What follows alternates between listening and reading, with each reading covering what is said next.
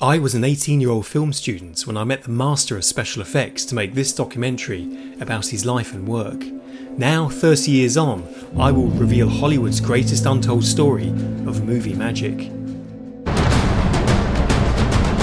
Now, for the first time, the secrets have been unearthed for those unmade films, missing scenes from the films you love, stunning artworks, models, and test footage, all revealing new worlds, epic lands, and fearsome creatures that until now had thought to have been lost for all time.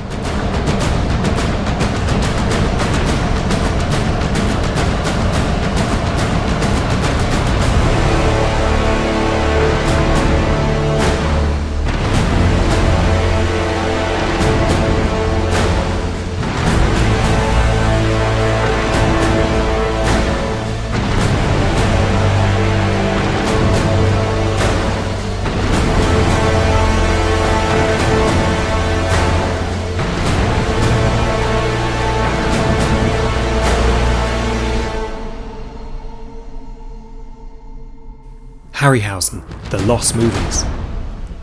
Hello, and welcome to episode 27 of the Ray Harryhausen podcast. I'm John Walsh, and I'm joined by our collections manager, Connor Heaney. Hello, Connor. Hello, John, and uh, looking forward to an action-packed episode with uh, with lots of different contributions from uh, from various people. Yes, that's right. This is our Harryhausen The Lost Movies episode special. So this is based on the book that um, that I've written. It's taken me two years to write it, but it's been 100 years in the making. If you think that it's Ray Harryhausen's centenary next year, so not to over dramatise things, but um, didn't they say something about similar about Jurassic Park? It was a million years in the making. so, but I think we can genuinely say 100 years, can't we, Connor? Yeah, no, that that's true because these uh, these projects, uh, sorry, these projects date back uh, the best part of a century in some instances, and it's been fascinating to to delve into all of these decades of creativity. Now we've got lots of clips to talk about here, and we're going to have some external contributors. But I think for our regular listeners, they're probably quite keen to find out what the process was, how we managed to put things on the page, how we found the stories, and of course your involvement, Connor, because it wasn't a simply a case of oh there you go pop that in the book and if only it was. Um, it was it was quite um, quite a task. But um, let, us kick off first with um, one of our prestige interviews. I spoke with Terry Gilliam about all things Ray Harryhausen and this was done at the time of Ray Harryhausen's memorial uh, back in 2013 um, let's have a listen to uh, to Terry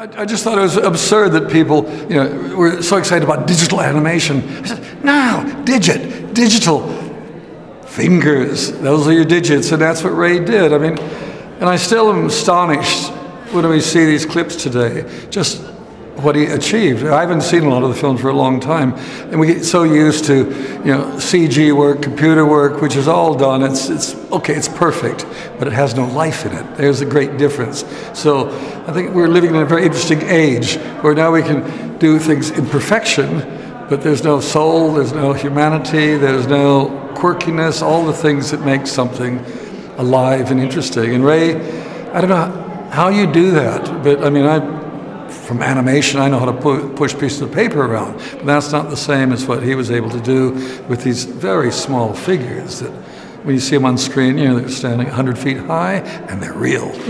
I mean, it's, it's like a lot of kids now don't buy CDs, they want to go back to vinyl. And there, I think there's something there. I've never understood the actual magic of how it works, but all I know is when I look at the original King Kong with that silly little puppet with hair bristling all over the place, and then I see Peter Jackson's perfect King Kong. I know which one I like. One is magical. One involves me. It makes me make that leap of you know the suspension of disbelief. And so I'm a child again. You know where it used to be a couple sticks would be a sword fight. Now you know that's that's the stuff that happens, and no matter how realistic you can make something, realism isn't, isn't magic. There's a big difference. I think, I think there's a purity in what he does. It's something you don't see. I think we now are getting bored with CG work because we've seen so much of it. I mean, how many spaceships do we need? How many, you know, creatures that they don't have the, the, the uniqueness, the individuality that Ray would put into his characters. Uh, and, and I think people long for that. I think there's something about imperfection that we then can share in that because we're imperfect and suddenly we can be children again. I really do feel that when I when I when I say, for example, watching Ray's work or original King Kong, I know this is just a puppet, but boy, it's extraordinary. And so your eyes open up and you I think it's a part of your brain that you never switch off. Most people try to as they get older. But there's a part there that when you see Ray's work, it opens up those doors again. Ah, I'm a kid again. I know it's not real, but it's better than real. We're, we're creators as well. We have to share in the work because it's not perfect. And as I kind of fall back into Islamic rugs, all Islamic rugs have a fault in them because the weavers say only God can make something perfect, and I don't think the computer is God yet. So that interview hasn't been heard publicly at all, Connor, has it? Uh, no, no, and it's uh, it's really a, an honour to listen to to these people speaking at Ray's memorial. Um, Terry Gilliam's quote about uh, Ray and his digital animation has become, I think, one of the most uh, popular and, and legendary quotes about Ray's work, and I think it captures uh, the artistry of, of Ray Harryhausen perfectly. And really nice. There's there's so much fondness uh, there from from Terry Gilliam talking about Ray's work and uh, and stop motion animation in general. So a lovely thing to, to start the episode with, and uh, and yes, uh, Ray's legacy lives on. So Connor, when we came to do this book, we, we of course um, we worked together um, on Richard Holliss's book. I mean, you did most of the legwork on that, um, how different a challenge was it for you? Because the, the, the challenge I think with the posters book was the, was the size and getting them photographed. What were the kind of would you say the bullet point challenges for the for the Lost Movies book? I think um, it's just the, the extent of our archive here at the Harryhausen Foundation. There is so much material, and we're not exaggerating when we say that Ray never threw anything away. There are there are drawers full of material for, for some of these projects, and um, I think you know some fans may be aware of, of some of the more famous uh, lost movies of Ray Harryhausen, the likes of War of the Worlds and Force of the Trojans, and of course there's there's incredible artwork for, for those films. And I had I, I was aware of some of the artwork uh, which had never been seen before for these movies that we had in our archive, and always thought it will be wonderful to, to share with share this with the world one day. But what I had actually underestimated is how, how much documentation there was for, for these films. A movie like um, Sinbad Goes to Mars, folders worth of, of correspondence and scripts and sketches and ideas and um, you know back and forth uh, from Charles Schneer and Ray Harryhausen to artists such as Chris Foss and Seamus Flannery. Um, this was, you know, an ongoing concern for Ray Harryhausen uh, sort of parallel to Clash of the Titans. And I think sometimes when you think of lost films or lost movies, you think, well, that was an idea which you know never really came to light. But but these were projects. These were you know time consuming, um, detailed, and very much uh, you know a lot of a passion and hard work went into many of these lost films. So so for me that was probably one of the challenges is just the sheer volume of material, getting that scanned and processed and sent over to you, and uh, and yet there there was a lot of, of every from every single one of Ray Harryhausen's movies. Um, there there was material which had been either not used in the finished film or which would been uh, made slightly differently, uh, and we have all of those sketches and artworks to, to reveal to the world for the first time. Now, Ray himself would rarely speak publicly about the unmade films, I, I would speak to him sometimes and say, you know, Force of the Trojans and uh, and you know War of the Worlds and other films, you know, People uh, People of the Mist. Oh, I don't want to talk about those. And so I think they were very much in the past. And for this new book, we we've tried to find out from other filmmakers what's their view on Ray's unmade films, and of course their own unmade projects. And I'm very pleased to say that uh, we have the, the the great and the good of the film world who've who've been kind enough to speak to us not only about Ray Harryhausen, but also about their own unmade projects. And some of them are not the names you might associate or expect with um, with Ray Harryhausen. Um, I'll, I'll list them all. I mean, there's five well-known directors who've contributed to what I've called in the book the filmmakers foreword. So it's five filmmakers contributing to the foreword of the book: John Boorman, Guillermo del Toro, Mike Hodges, Nicholas Meyer, and John Landis. And, you know, they're speaking on the record for the very first time about their own unrealised projects as well. Um, so even today, with current filmmakers, it's it's a tricky and sometimes testy area. So I think that's um, you've seen the book, Connor. Well how do you feel that that foreword works? Yes, I think it's a, an important lesson not just to, to animators and filmmakers, but I suppose anybody in, in today's sort of uh, working environment, you have to be very tenacious. You have to have a plan B and a plan C, and always be prepared for uh, your your passion projects that, that maybe don't work out. So to see all of these different high profile directors and filmmakers talking about their own lost movies, and, and sometimes you know there there's there's a, a regretful tone to what they're saying. You know, it's a, it's a shame when something that you, you want to see on the big screen, um, you know, doesn't work out.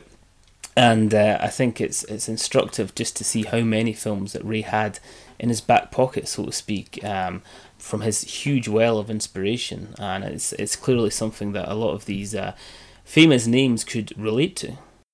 Well, the publisher of the book, Titan Books, asked me to approximate how many films would be in the book. How many are lost projects? Because, of course, for lost films, we're including the films Ray planned to make and didn't, the films he actually turned down from third parties, and also scenes cut from his own classic movies. So we said, mm, I think there could be 45, maybe 50. There was nearly 80.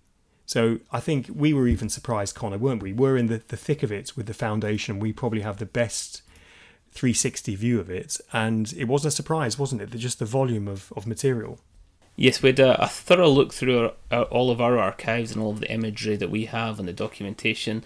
And yes, the things kept popping up here and there, things that we uh, that, that maybe we hadn't uh, noticed before, or, or, scripts or ideas or, or artwork. Because of course, sometimes Ray would uh, would draw on one side of a piece of paper and then flip it over and, and draw something completely different on the opposite. So so we've got this um, incredible resource, and yes, eighty projects. It's it's hard to believe that somebody could have that many unfilmed projects on top of all the uh, the movies that did get made and which were, were of course a huge success. But as you as you say there, there's uh, there's material from all of those films, all of those films that people know and love, Jason and the Argonauts, the Sinbad movies, and, and, and all of Ray Harryhausen's classics. There's material in the book from all of those films that you know has never been seen before. It's fascinating to think what could have been, and I think on a project where you've you've made a change, particularly with its uh, the skeleton sequence in Jason and the Argonauts, um, I don't think that's as big a problem as working for months and months on something only to find that it uh, it sort of bites the dust. Um, now, you mentioned earlier, Connor, the War of the Worlds. Now, we have something very special in the book. Ray did much of his art in charcoal and in pencil. So we wanted to bring a bit of colour into the proceedings and also inject some modern cinema magic. Now, many of you will have heard of Graham Humphreys. He's the iconic poster designer for many of the classic posters of 80s cinema from Nightmare on Elm Street to The Evil Dead, and he works uh, regularly today. In fact, he has a, a new artwork for the American Werewolf in London Blu ray 4K that's just coming out, and he's he's in much demand, and we, we see his work on uh, on many films being reissued. They have beautiful retro artwork, and I do suspect, uh, Connor, tell me if if you think this is the case. If Ray was making films today, Graham Humphreys would be the sort of person, if Ray could get him, to do a poster for um, People of the Mist, Force of the Trojans, you name it.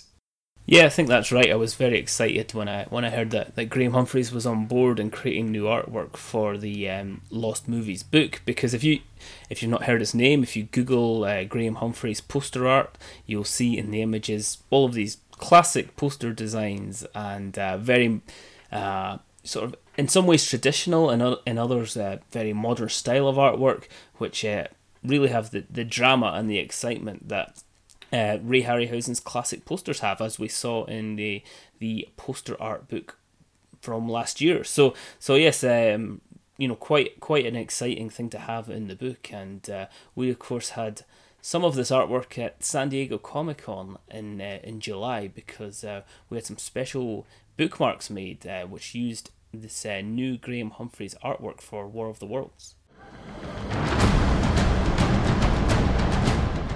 So I'm joined by Graham Humphreys, who uh, many of you who listen to our Ray Harryhausen podcast will know as an iconic poster creator and artist and illustrator. And I'm very pleased to say, Graham, that um, you've been instrumental in making one of the iconic images for the new book, Harryhausen, The Lost Movies. So thank you very much for that. And uh, if I can kick off by asking you, how did you get interested in, uh, in Ray Harryhausen? Um, well, I, I guess probably like most people of my uh, generation, probably seeing um, probably Jason and the Argonauts at the cinema. Um, I was, yeah, however old I was, wee wee kiddie, but um, you know, I was immediately um, enthralled, entranced, and terrified at the same time. I think those skeletons have always stayed with me, and that's I'm still painting skeletons now. Um, I, I, was quite obsessed by um, Jason and the Argonauts, and actually just you know quite amazed by the what to me just seemed uh, complete realism uh, in the animation as well. You know, you just didn't even question that it wasn't actually happening right in front of you on the screen. You know. Yeah, because at the time, if you didn't go to Ray Harryhausen for those sorts of optical effects, you were either putting a man in a suit or doing something that was a conversation on a phone. I've just seen some skeletons. Yeah. You know, so he, he was really the go-to guy, wasn't he? Absolutely, yeah, yeah. But I mean, you know, I, would um, probably seen, um, um, you know, the 1930s King Kong at that point on, um, you know, sort of uh, TV, and uh, um, so I was aware that you know a- animation existed as such, but it was um, um, certainly the, the levels of what I perceived to be realism at the time um, were, were, quite astonishing. And you know, for an impressionable mind, it, kind of uh, it, it's something stays with you, and certainly it's part of my formative years. Um, that, that particular film has a special place. So, and then of course I, I became aware of Harry's other work uh, later, and um, you know sort that out as well. But yeah, it's what's interesting, of course, about this project, uh, this book, is that it's all the stuff that we never got, and um, it's it's kind of quite right that it actually sees some sort of light of day. Yeah, no, definitely. So when we contacted you, um, I think I'd been aware of about 40 or so, 45 lost films. And even the publisher Titan said, you know, can you estimate how many pictures, how many words, you know, because from their point of view, they need to know how, how big a book is it going to be. And it ended up being nearly 80 God, that's shocking. So between the films he didn't make, the films he, he turned down, and also scenes cut from his own films, quite significant in some cases, sequences, and there's beautiful sort of production art. Um, but you, you, got involved in one film in particular of the Lost movies, so one really caught your eye, Graham, didn't it? Well, yes. Um, um, the War of the Worlds is uh, just uh, one of those uh, fantastic stories I'd read as a child, and um, of course I'd seen the uh, um, the George Pal version, which was um, yeah, again, one of those films that stays with you as well. absolutely terrifying. Of course, you look at the film now and you see lots of strings holding up the spaceships and stuff. But you're not aware of that at the time, of course, because you're, you're, engaged with the film and what, what, what's going on. And um, and you know, there, there are sort of uh, some quite complex uh, ideas going on in a film which I, you know weren't apparent to me as a child, and it'd been interesting to see how um, Ray would have uh, handled some of those concepts. Um, but yeah, I, I, was curious to see how uh, his vision would have looked. And um, of course, those production drawings, um, many of them, of course, which you supplied me with, um, you know, revealed um, some sort of moments which you know were quite surprising.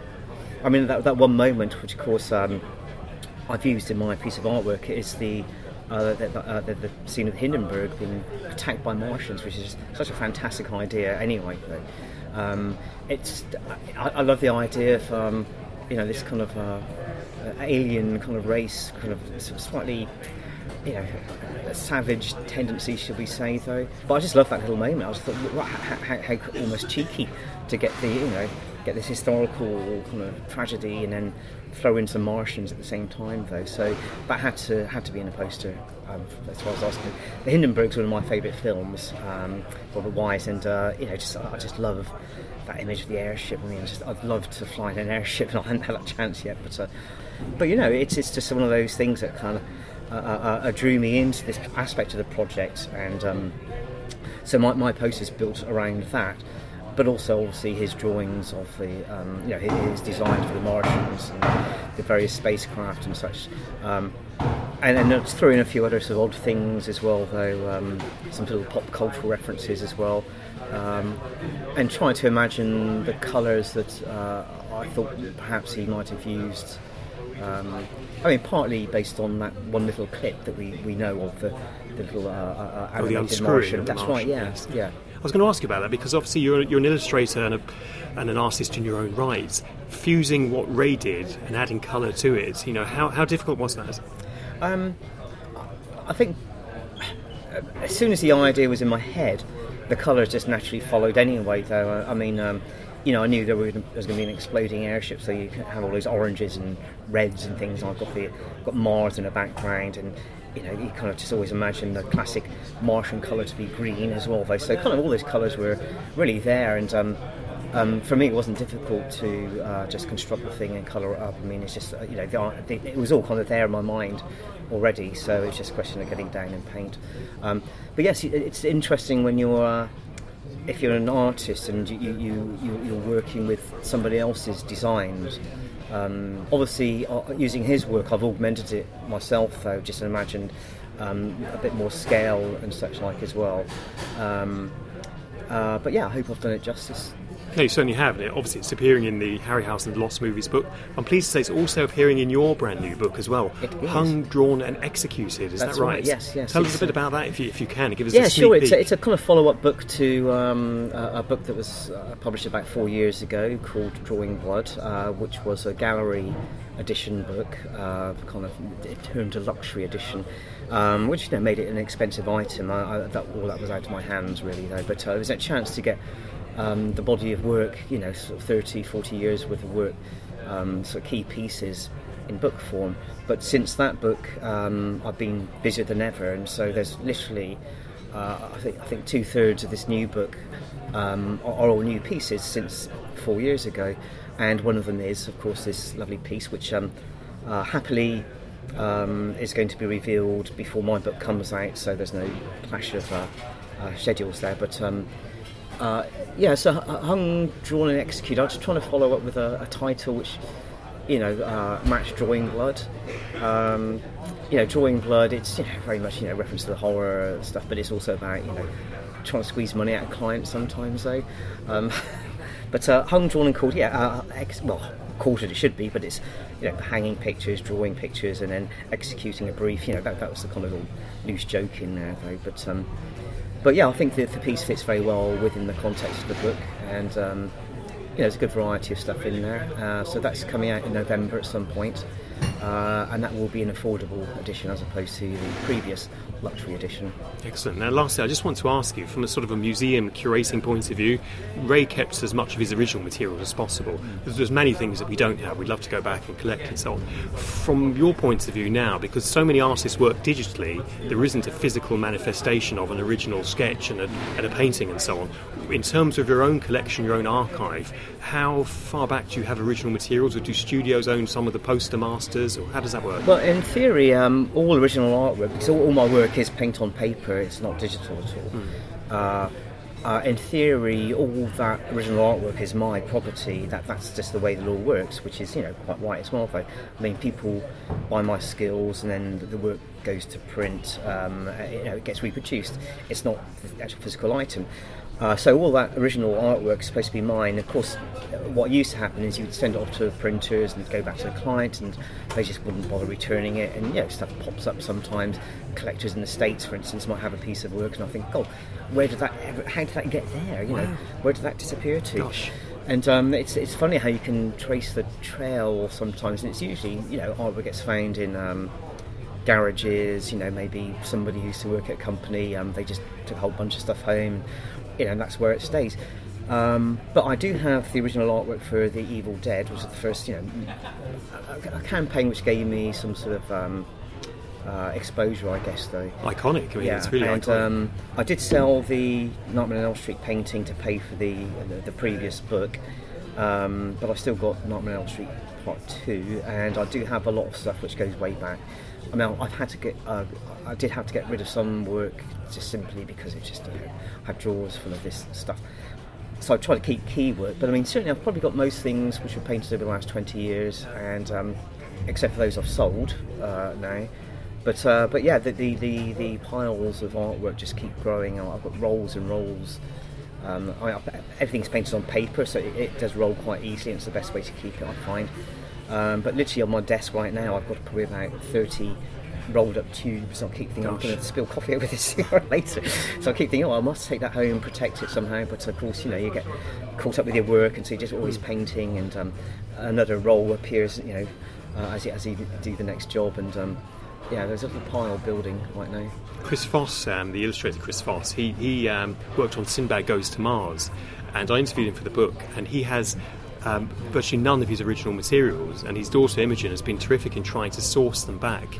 And uh, when they had a book out a couple of years ago, they basically scan the covers of novels and then try to Photoshop out the, the text and so on to try and show what the original artwork looked like. Because as you said, once it's sent to whether it's advertising agent or publishers and so on, the artwork doesn't come back. Um, but Chris never really sought out his pieces either. He never sort of searched them out. So the four pieces we have from Sinbad Goes to Mars, one of which is unfinished. Um, he finished for the book, um, which is really, which is really amazing. So at the foundation, we're finding out these stories of illustrators and how in the past, you know, illustrators weren't really treated with the respect that they perhaps enjoy today. Yeah, I mean, it's it's, it's um, very odd. You know, over forty years uh, plus of doing this, um, you know, you're either just jobbing artists that people would uh, bring in, and um, you know, you weren't uh, given any credit at all for stuff. I mean, you know, you look at uh, the whole body of um, video VHS work um, of the period, and um, you know, people cannot identify particular illustrators. I mean, I, I get asked quite often, you know, this is a video, obviously VHS cover, it's not your work, but do you know who the artist was? And I had no idea. I mean, you know, it was just a jobbing thing. There are so many VHS covers being painted in the 80s that, um, you know, you, you, just you can't trace these people. I mean, sometimes there are people who weren't uh, doing dedicated work for a particular genre, but would find themselves um, getting a commission quickly well, yeah, for it's this. Just, it's just a job, yeah. you know, yeah, of, course. of many. Much in the same way that. Um, you know, a lot of uh, fantastic film posters so iconic of an era. I mean, I, I, I, was a big fan of all the disaster movies, hence the Hindenburg reference. And you know, look at the Towering Inferno, Poseidon Adventure, all those artists were. Meteor even had a beautiful poster, yeah, didn't yeah. it? But all those yeah. artists were specialists in different areas. Like there was one guy who did Civil War paintings, another guy did Native American, Indian paintings, and yeah, they, they have a specialist area. But then this job would come along, and so suddenly you get this kind of you know, the Towering Inferno, the Hindenburg, you know, uh, poster, um, just completely uh, off on a tangent from what they would normally do. Um, and yeah, you know, for me, those are the posters I, I, I know of their work really well but I don't know the other body of work though. So, but yeah, um, I mean, for myself, uh, after um, the Evil Dead, you know, became quite a successful film. Um, I got a lot of VHS cover work, obviously, and, uh, and I did do fair amount of horror-based work but I was always doing other work as well, so a lot of educational publication stuff. I mean, stuff that you know you'll, you'll never see. Hopefully, uh, I still have some of it um, in the archives, uh, but it's within the last probably 15 years that it's um, gone back to all being pretty much horror, which is you know the stuff I love doing, and that's probably thank you to um, Arrow Video more than anybody else, so who started um, you know this this idea of um, uh, commissioning new artwork much in the way of in a nod to the 1980s, really, because a lot of the films were reissues of 1980s films anyway. Um, like American Werewolf in London. Absolutely, I've, yeah. I've pre-ordered it and it said on it, you know, new artwork by Graham Humphreys. So it's actually you're a selling point in itself now, which is wonderful. Like Ray Harryhausen in the past, he wasn't they weren't called Ray Harryhausen films, but now your artwork is defined as, as Graham Humphreys, and people are drawn to you because you have your own fan base, Graham. Well, I hope so. um, I mean, it's it's uh, I think the pressure is to not disappoint. Um, and with the, the, funny thing with the American Werewolf in London art is that was commissioned by as a know, it was a private commission for an individual who just happens to love the film and just wanted their own version of a poster. But um, you know, I had to be guided by what they wanted and didn't want in that image. So with Arrow's use of it, um, they, they licensed the image from me. Um, probably if I'd been commissioned directly by Arrow, it would be a different image completely. Um, I, I, know this for a fact anyway, though. So um, there, there are things in there which I, I felt should have been in there, but they're not. However, that's the way it is. So Arrow now have this piece of artwork, which is really directed by the individual who made the original commission. Mm. But you know, the great thing is that, um, for instance, I was at the uh, London Film and Comic Con um, a couple of weeks ago, and uh, David Norton was a guest there. And, oh yes, I saw a picture and, online. Yeah, so he, he kind of ended up signing about. I, I think I sold about 45 copies of the print. Oh, splendid. Uh, and he's just obviously endlessly signing this same image, and eventually he came down to say hello, saying, you know, I actually love the image. And um, so I was explaining at Arrow we're going to be using it on their uh, release because John Landis had seen the art as well. Well, we were about to ask that because John's Yeah. a big friend of the foundation, has contributed to Lost Movies book. What, what does John think? Well, I, of course, I'm not him, but uh, apparently he, he um, it was his decision uh, which which drove Arrow to use that on their new edition. Though. So yes, it was his choice. Oh wow. Well, that's great. What a lovely synergy for you to be involved with Ray Harryhausen. Well, of course, the other funny thing is that um, sadly I'm not going to be uh, with you for the launch of the book Mm. because I will be in Wales in the Brecon Beacons looking at the um, locations for American Werewolf in London. So the irony is going to be in there somewhere. Well, now you've, you've almost revealed the date you're going to be there, so some of your fan base now might follow you up. Well, I'll, I'll, I'll, I'll, you can buy me a drink in the Slaughtered Lamb. Graham Humphreys, thank you very much. My pleasure. And Graham mentioning there his own book, Hung, Drawn and Executed, which uh, by all accounts will be a, another must buy for, uh, for fans of the genre. Now, Connor, you have a clip here from my documentary, Ray Harryhausen Movements into Life, when uh, Ray discusses some of the test footage that was shot for a key character in Clash of the Titans. So, shall we have a listen to that one now? For Pegasus to be convincing, he must first be a real horse, believable in all his movements, with the added complications of flight. The flying horse was very difficult because uh, everybody is familiar with the movements of a horse. And so we kept the movements limited as much as possible. But uh, the very fact that the horse has wings, you have to imagine how a creature of that nature would uh, move in the air. Uh, we tried shooting tests of it with just the legs hanging and the wings flapping, and it looked very uh, uh, uninteresting. So we had to give it sort of a galloping appearance to keep everything in motion. Fabulous. Now, that footage I would love to find. I, I remember saying to Ray when I was making the documentary, Oh, could I see the footage, please? And uh, he said, Oh, no, no, no one's going to see that footage. Um, so, bearing that in mind, and bearing in mind the fact that Ray rarely spoke about the Lost Films project, what, from the ethical point of view, Connor, do you think is the. Uh, I mean, I have to answer this question as a trustee as well. Um, what, from the ethical point of view, do you think is the right approach to releasing workings out, test footage, things that perhaps Ray might not have wanted the world to have seen?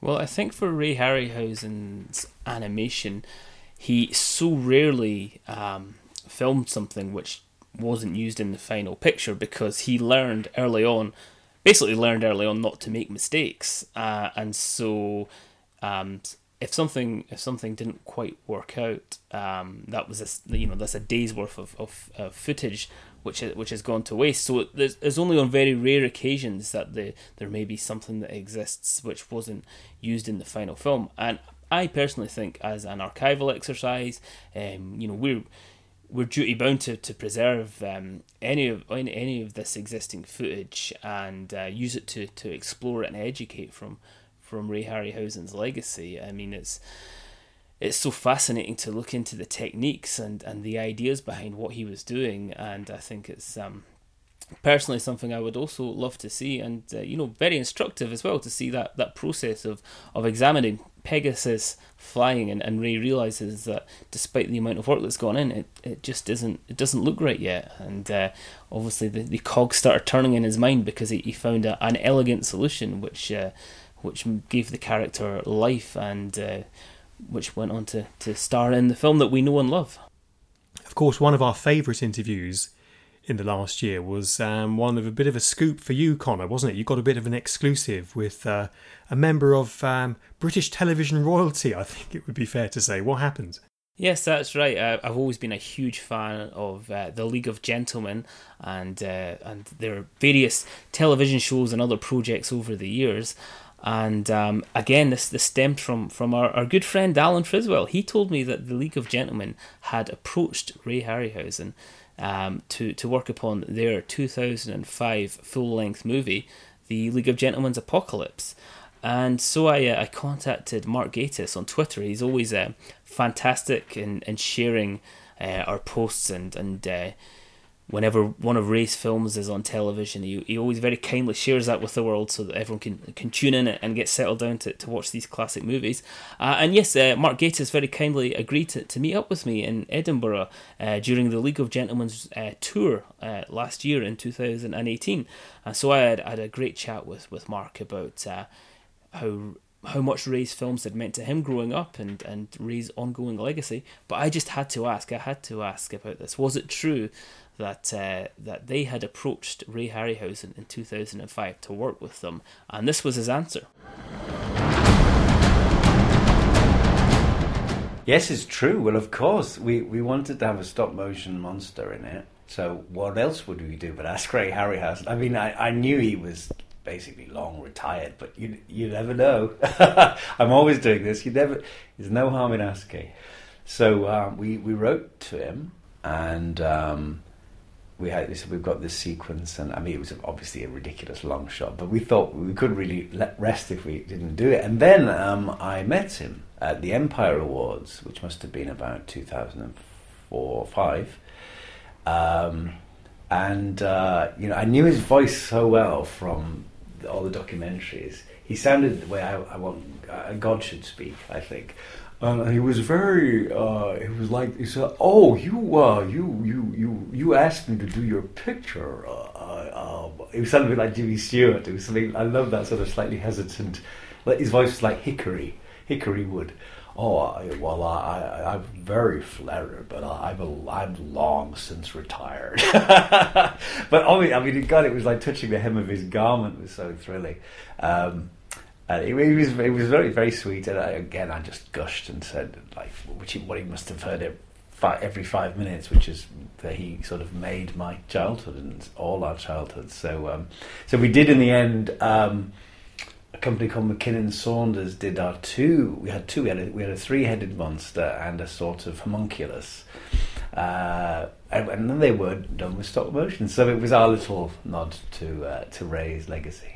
And it was a, a, wonderful sequence, and obviously the homunculus calls back to the Golden Voyage of Sinbad. Yeah uh, and the three-headed monster, very reminiscent of the Hydra. Mm. And you were, of course, the, the actor that was fighting this yeah. creature. How did you feel to to fight a stop motion uh, creation? Well, again, it's one of those pinch yourself moments when you find yourself doing the thing you used to used to read. I remember reading interviews with people like Todd Armstrong saying it was so bloody exhausting, and it really is very difficult. I stood there with a spear, fighting nothing for hours and hours and hours and trying to choreograph where the, where the tail would swish and things. Do you think this is exactly what they always said it was like? It's really hard, but I knew it would be worth it. And uh, just as we're speaking about the preservation of models, whatever happened to the models that you used? Well, it, it's interesting now because um, by absolute coincidence, someone sent us a link to uh, eBay or something, and the homunculus was being sold, and Reece bought it. Mm. This is only about last year. I have no idea what happened to the, the Hydra, the three headed one. Again, it vanished. It's probably, I mean, I don't think it'll be destroyed. It'll be out there somewhere. But, you know, that's that's only 12, 13 years ago, and already they vanish. You know, so um, this shows you the uh, the foresight that Ray had in, in establishing yes, this collection. He wanted it. He didn't want it to, to go. He didn't want to see his models on eBay, and even though that didn't exist at the time, he didn't want to see his models uh, going on auction and kind of no. being tucked away. He wanted the world to see them yeah. and learn from them. Uh, but that's very interesting that you saw your, your own homunculus mm. appear on auction just because that seems like a very recent. Maybe Reece can lend it to you for the exhibition. well, nice, that would actually be really good. That's the kind of thing because yeah. people that have been influenced by Ray's. Well, you want the legacy, don't you? Yeah, people because we don't just see Ray as a step on the ladder. We see him as somebody who continues to influence. Mm. And as you mentioned before uh, when children see Ray's films, um, there's something intangible about them yes. that reaches out. Absolutely. I did a screening of Seventh Voyage in Glasgow, and it was all ten year olds, and I was mm. worried because they're mm. not going to. They've all got iPhones, they've all mm. they've all watched Marvel films, they, they, might not pay attention. At the end of the film, every hand went up, and it was, "How do you make these models? Can you do stop motion now? How do you yeah. how do you work? How do you?" I think uh, that what punches through completely, and you know, there obviously things do date. The performances date more, I think, um, particularly the romantic bits they, they feel like they're from another age, whereas Torin Thatcher and Tom Baker, uh, uh, etc., they, they really last, I think. Those vil- brilliant villainous performances. Um, and what's her name uh, who plays uh, Zenobia? of Margaret Whiting. Margaret Whiting. Uh, Jeremy and I have we literally do this maybe once a month. Something will come up and we'll say, "Not enough, not enough." It never goes away. Um, but uh, but I can yeah. If if you get the right circumstances, I think uh, and, uh, children will always be entranced by them because they are charming. There, there's something indefinably beautiful about them, which and you, you know, again, without sounding luddite, CG dates so quickly. I saw Alien Three recently again, and the CG in that is dreadful. And and of course the. The, the, first Alien does not date because it's it's got nothing dateable in it in that sense, you know, um, and so by dint of of it being what it was, super dynamation, etc., uh, in its time, but it's it's it's Ray, isn't it? It's it's it's Ray that that lasts. Well, that seems like a perfect way to, to end the interview. Thanks so much for your time, Mark, and would love to invite you to our major exhibition in 2020, which will have everything, all of our archive uh, at the National Galleries of Scotland um, to celebrate Ray's centenary. Try and stop me. And you can see more in the book. We have some beautiful photography and and more of the story of the League of Gentlemen's Apocalypse, which, if you haven't seen it, I would urge you to uh, to get hold of a DVD. It's a great film. Yes, some wonderful stop motion in there, and uh, despite the fact that Ray didn't work work on the film in the end, I think it was a, a marvelous tribute to, to Ray Harryhausen's techniques and uh, his style of filmmaking. So, yes, definitely worth checking out. Now, the book's released on the 10th of September. It's a large coffee table format book, and we had so many contributions from unexpected parties as well. We think of Ray Harryhausen as a cinema filmmaker, but in the 1990s he was involved with Cosgrove Hall, who are the leading stop motion animators for television, making classic series Chorlton and the Wheelies and Wind in the Willows, of course. Uh, the BAFTA winning Wind in the Willows. Now, the story of Odysseus, or the legend of Odysseus, depending on who you speak to from the production, was a hugely ambitious series that would have been wall to wall stop motion. And we were very fortunate to speak to um, leading animator and illustrator Jonathan Webb, who not only worked on the project but gave us exclusive access to his own personal archive, especially for the book. So I was, you know, I was constantly opening emails, whether it was from you, Connor, or from contributors, and I'd have to sort of stand up again because I get a sudden rush of blood to the head where I would suddenly see some artwork that I'd never seen before, that I knew that no one else had seen, and I was just like really thrilled. And you know when you get like super excited and you can't think straight? That was happening regular. I'm not sure if it's an old age thing with me, but I was so thrilled to be finding all of these things that were going into the book. I just wish I hadn't written the book so that I could see it all with fresh eyes. But here's my interview I did at the British Film Institute with uh, with Jonathan Webb.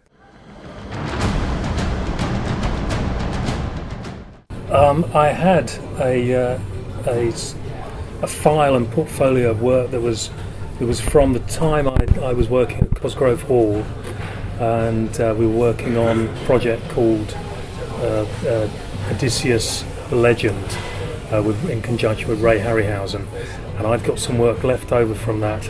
So I think, um, yeah, it was paintings and sculptures and uh, character designs and also a little bit of script writing as well that I'd done and storyboards. So there's quite a body of work there that I'd done on that on that project, and that was from about 19. Is that 1999, 2000, I think? Yeah, yeah. And you were using some unusual new technology at the time as well. Well, at the time we were using, I think it was the first time I'd ever used Photoshop. So we were using it, I was using it in a very basic way. So I was sort of drawing the characters and things um, uh, with uh, in pencil and then scanning them, and then using using Photoshop to basically sort of colour them in and, and paint them up. So it wasn't. If I was using Photoshop now, I'd have done it very very differently. But it was like the first project we'd we'd got Photoshop on, and we'd just come off a, a project as well doing. Um, we'd done two Terry Pratchett cartoons. Um, Weird Sisters and Soul Music at Cosgrove Hall. And they were cartoons, and we'd we were using, uh, we were drawing them in a very sort of linear characters in a very sort of linear way. So I sort of, I sort of carried that style over a little bit, just because that was what I'd been doing on those two projects and carried that on a little bit onto the Ray Harryhausen project. When I look back, I wish I'd drawn some of the characters slightly differently because I don't know Harryhausen and those things. They always always have a very sort of classically drawn style about them, and uh, I look at the characters now and I, I, I like what I'd drawn, but I think the style could have been a bit more in keeping with that sort of Harryhausen Harryhausen look. But, um, It was quite an ambitious project. So it wasn't a feature film; it was a major television series. Yeah, that was the And idea, it would have yeah. been wall-to-wall animation compared Yes, to a Harryhausen yeah. film, which had some animation in it. Yeah, it wasn't So so. was So? Dynamation was, I suppose, Harryhausen's um, label for that technique. Um, uh, but this this sort of came. The idea came from Craig Carrington, who was who was the sort of driving force behind it. And um, the idea really was to do the whole thing full animation. And uh, I think we were talking about it before, and you said, "Well, you'd still be animating it now." and uh, I think we would because there was so there's a massive cast of characters, you know, human characters as well as creatures, you know, I mean, armies and soldiers and uh, all, all, sorts, and it was it would have been vast. So I think it was uh, it would have been a very very big production, and in a way, it maybe would have it would have been had the thing carried on and been finished. It might have got to the point where it would be, become apparent that it maybe would be more practical to film the human characters with actors and do the do the creatures as stop motion, more like you know what you would imagine a Harryhausen movie to be. But yeah, doing it as wall to wall stop motion, and I think the idea was as well was to build tabletop sets and then expand them with digital. But this was at the very beginning of that sort of technology, so it was although. Um, Jurassic Park and you know films like that had been done. It wasn't something that Cosgrove Hall had had a great deal of experience with. So it was we were sort of finding our feet with it really. I suppose if you think Wind in the Willows, though, that was top end Yeah, animation, and it was it was wall to wall, you know, stop Yeah, motion, and, yeah. and that kind of worked, didn't it? It did work, and it, you know, Wind in the Willows is uh, you know is a beautiful production, and anyone who remembers it, you know, is, remembers it very very fondly. But I think the scale of what they were, what we were trying to do with uh, with Odysseus was on, was on a on a massive cinematic scale, um, and you know, as, as a designer and someone involved in it as well, we were you know. At times, just told to go off and use our imagination. What could you imagine happening here? Or you know, I think Craig had got an idea that they uh, that, that Odysseus and, and his soldiers get to an island, and what happens on the island. So the whole thing was like, I've no idea. Let's see what what happens. And that was uh, I designed um, uh, some Mohican centaurs, and they, those those were for that for that um, for that episode. Uh, and I sort of I did some artwork of them fighting the uh, fighting uh, a cyclops. So it didn't make much sense in the general story of Odysseus, but it was really try, just trying to work out some visual things that could happen um, on that island. And I think I'd just seen um, the Last of the Mohicans, and I sort of put that with together with a Harryhausen idea, and I just thought, well, Mohican centaurs, and I imagined the, the hair going down the back, and I thought it's too good a too good an opportunity to miss. So I, I thought I'd thought I'd combine those those sequences and have them sort of uh, attacked by the by the centaurs. But I wanted you to see the top of the centaurs, and I wanted you to see the, the hooves of the feet, uh, and not see them to not see those things until they until they leapt out and attacked. It's a big just- surprise, Yeah, yeah. so you Yeah. just assume that they're they're, they're, they're Mohicans on horseback. And you think, what are they doing in Oak Creek? It doesn't make much sense historically, but I thought from a visual point of view, it would um, it would be a good thing. And uh, and I think the idea of them fighting a uh, a, a a giant cyclops as, as well would be would be fun. So yeah, it wasn't the whole thing wasn't scripted at that point, and it was come up with some ideas and let's see what what we can come up with. So We think of how television was commissioned in those days. If you went to a commissioning editor and, and pitched that and showed those drawings, Yeah. they would they would look at the landscape and think, well, this isn't like anything else that's been No, commissioned. no. Therefore, warning, warning, Yeah, Will Robertson, yeah. stay away. Whereas now, you can imagine coming out of a meeting with uh, a company Yeah. like Netflix and then being very excited by that, and it's something new and different. I mean, and it seems like it was decades ahead of its it time. was it was decades ahead of its time, and it was um, you know a massive amount of optimism going with it and working on it. But um, if we'd have done it now, I mean, Game of Thrones and those sort of long, you know, vast visual effects and long storylines. You know, I mean that's what Odysseus is. It's a it's a ten year, twenty year story, and you could do it now, and it would be. I'd love to see it done done on a scale like Game of Thrones or something like that. But at that time, and doing it entirely as stop motion was very very ambitious and very uh, optimistic.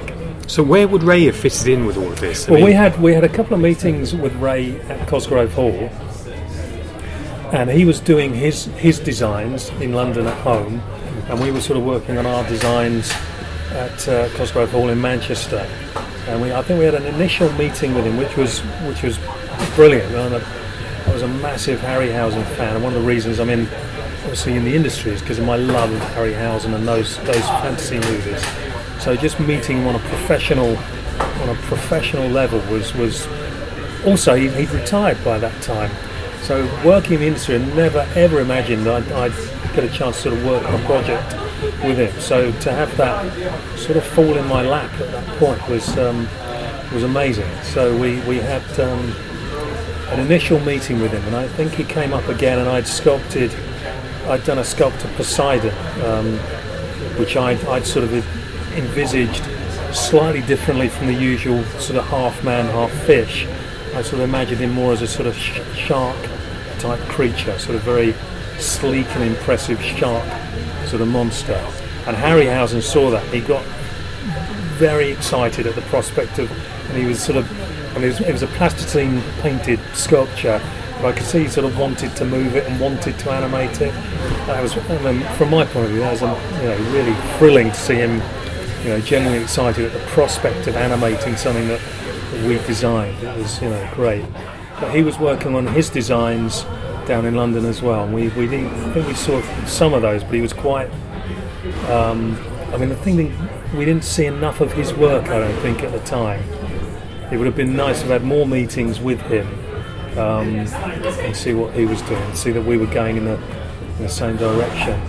And I, he did do a Cyclops sculpt. He did do a Cyclops sculpt, and I designed the Cyclops and he saw it, and I'd, I'd done it pretty much as a tribute to his Cyclops from Seventh Voyage of Sinbad. I'd, I'd exaggerated the anatomy and uh, made it more sort of muscular and. Uh, but it was definitely a, a Harryhausen Cyclops uh, on steroids, basically. Um, uh, and he saw it and he, he, he said he couldn't understand why it got sort of goat legs. and when he said that, I couldn't quite. Explain, I didn't know what to say because I thought this is obviously your Cyclops, and um, so I think he was he was going to do a Cyclops that just had human legs, and um, but I, I, definitely wanted if was, if there was going to be a Cyclops in it, I wanted it to look like a Harryhausen, what you'd want to see of a Harryhausen Cyclops. He definitely had goat legs and you know horns and you know things like that. Uh, yeah. Um, so did you get the idea that Ray was going to sort of supervise the stop motion, yeah, or do you think he was going to be hands-on and do key scenes? I would love to have, if it went ahead, I would love to have had. I mean, it, it was a vast, vast production. Had it had it gone ahead, and I would love to have had. I think Ray was about 80, 79 or 80 at the time. It would have been a joy to have had him be hands-on with with whatever he wanted to take on. That would have been amazing. But um, I don't know what his plan was for it. I think he wanted to design. We were basically, I think, trying to just do something in in his shadow, in his honour, really, just something to you know to show what we thought Harryhausen film at that era would, would look like. But uh, if he, if he, you know, I'm sure if Ray wanted to come and animate, we'd have, we'd have, you know, he'd have, he'd have been animating all he wanted. You know, it would have been great. Yeah. So when we speak about Ray's lost movies, and we've yeah. spoken extensively, Jonathan, yeah. about that and what's in the book. When we first spoke, were you surprised that there was enough sort of material to, to, make a book because in some ways it's exciting, but also it's incredibly depressing as well, it is, isn't it? It is. I think. I think what's surprising is Harryhausen made so many films, and it's a very, very making a, a film like you know Clash of the Titans or um, you know, uh, uh, any of Harryhausen's movies is a long process, pre-production process, and the effects process that Harryhausen did.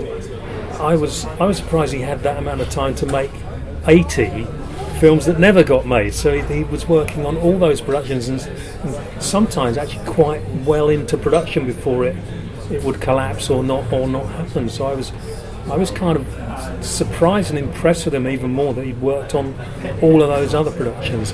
And it is, it's very, very sad. There's, there's some real gems there that when you when you read about them or you hear about them, you think, I'd love to have seen. I'd love to have seen Ray's War of the Worlds. There's so many films that, that sort of get made that are similar to Ray's work that we've we've discussed, and some of them are good films. But you think, oh, if only I just want to see Ray's touch on that. I want to see what Ray's creatures would have been been like in that movie in that in that situation. So yeah, it's very very sad that those a lot of those films didn't get made. But I'm so impressed with him that he managed to do 80 films and, and get all the ones that he did get made because no one else was doing that at the time. You know, from the 50s to, to 1980, I don't know. Um, Ray kept the fantasy movie going. You know, the fantasy genre going. There weren't, many other movies that you could see on a regular basis every every four or whatever years. A Ray Harryhausen movie would come out. It was very, very exciting. There weren't many others.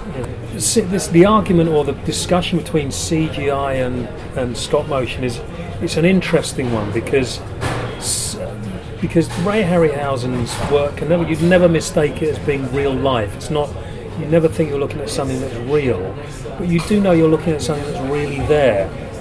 And if you're a child, you know that thing is physically real, even if you know it's not a living, breathing thing. But it's it has a quality about it that is kind of real and sort of realistic, even if you know it's, it's a, a model of some sort and it's moving on screen, but you don't quite know.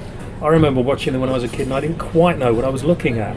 And they have a quality that makes it kind of magical, sort of dreamlike. Yeah, yeah. And I think Harryhausen always said that. He said it's not, um, it's fantasy, and I think that's what you're looking at when you watch those films. They, uh, they're not, they're not. Um, those visual, those special effects are not absolutely 100% real, but they are have a real quality about them and an unrealness about them as well. It's um, that makes them magic and I think um, a lot of CGI now can look very, very realistic, or you know, incredibly, you know, photorealistic. Um, but they don't they don't necessarily have the same magic or whatever it is that, that Ray's Ray's had about them. Well, Ray, um, well, we regularly get asked at um, different conventions and talks, what did Ray think of CG? You know, he Yeah, was alive. What, yeah. Did he like it? Did he disapprove? And Yeah. I think people want us to say, oh no, Ray disapproved and said it's, it's, it's, it's the wrong thing to do. Ray was always a technical innovator. So when he had the opportunity to colorise some of his black and white films digitally, he looked into that process and, and that was very successful. So Ray always felt that the pencil, whether it be a digital pencil or a real pencil, needed the thought behind it. And he thinks that, you know, that digital is great, it's a great innovation, and had he been around when digital was, was, was flourishing, so he sure would have embraced it. have done. Yeah, my, the work I do now is largely digital. I work largely digitally now, um, and it is a tool. But I think very often it's how it's, it's how it's used, and I think certain you know, certain films and directors use it in a sort of blasé way that sort of I don't know. The, the creatures in Harryhausen movies always seem to get a good entrance.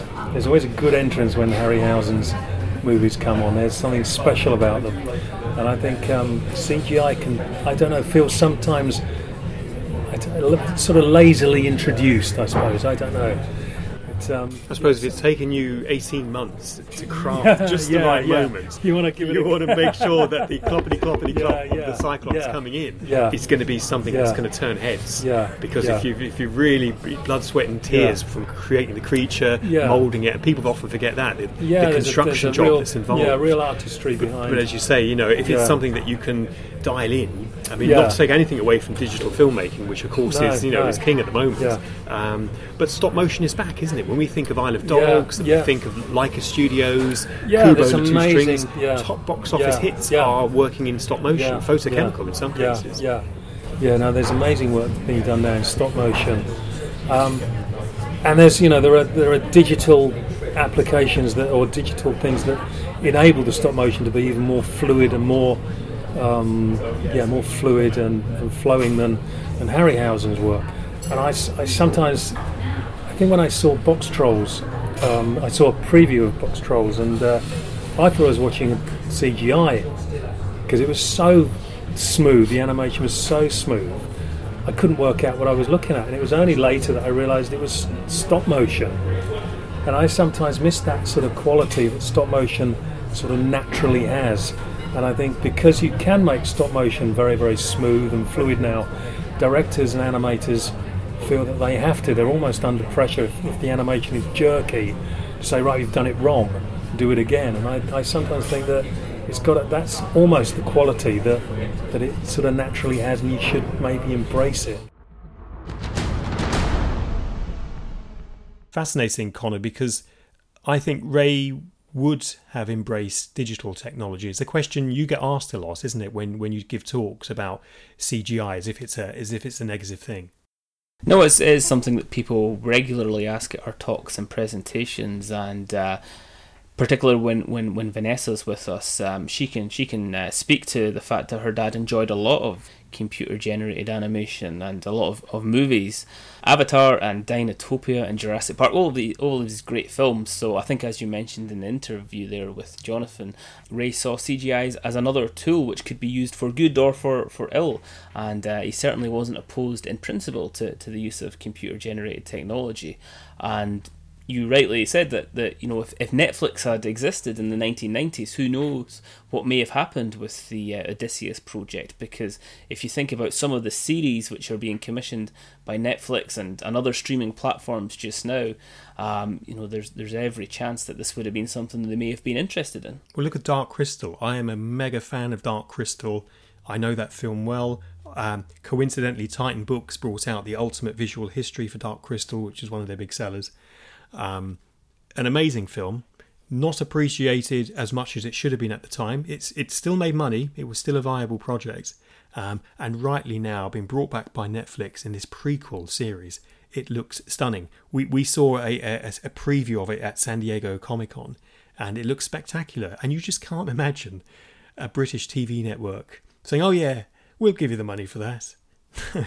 they wouldn't even let you in the door. And yes, I'm sure that if someone had told you in 1996 that there was going to be a Dark Crystal multi-million television show, you would you know you would have been quite skeptical uh, about the likelihood of that happening. So the world has changed in many ways, and it, you know it would have been a wonderful thing to see the Odysseus project come to life with all this wonderful artwork and and with with Ray Harryhausen's involvement. But uh, we've got, we've got the next best thing, I suppose. We have all of the, the material that Jonathan shared for us f- for your book, and it's it's really great to see, and it really is tantalising as to what could have been. Thank you for listening to episode 27 of the Ray Harryhausen podcast.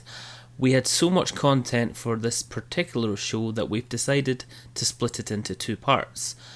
This ends part one. Stay tuned and look out for part two of this episode coming very soon, featuring interviews with conservator Alan Friswell, animators Mark Caballero and Seamus Walsh from Screen Novelties, and League of Gentlemen star Mark Gatiss. Copyright in the Ray Harryhausen podcast is owned by the Ray and Diana Harryhausen Foundation, a registered Scottish charity number SC 001 419 2019. This recording may not be reproduced in whole or in part without written permission from the Foundation. The views expressed within these podcasts do not necessarily reflect those of the Foundation, its trustees, or employees. For further terms and conditions, please contact us at rayharryhausen.com where you can find our Facebook and Twitter links.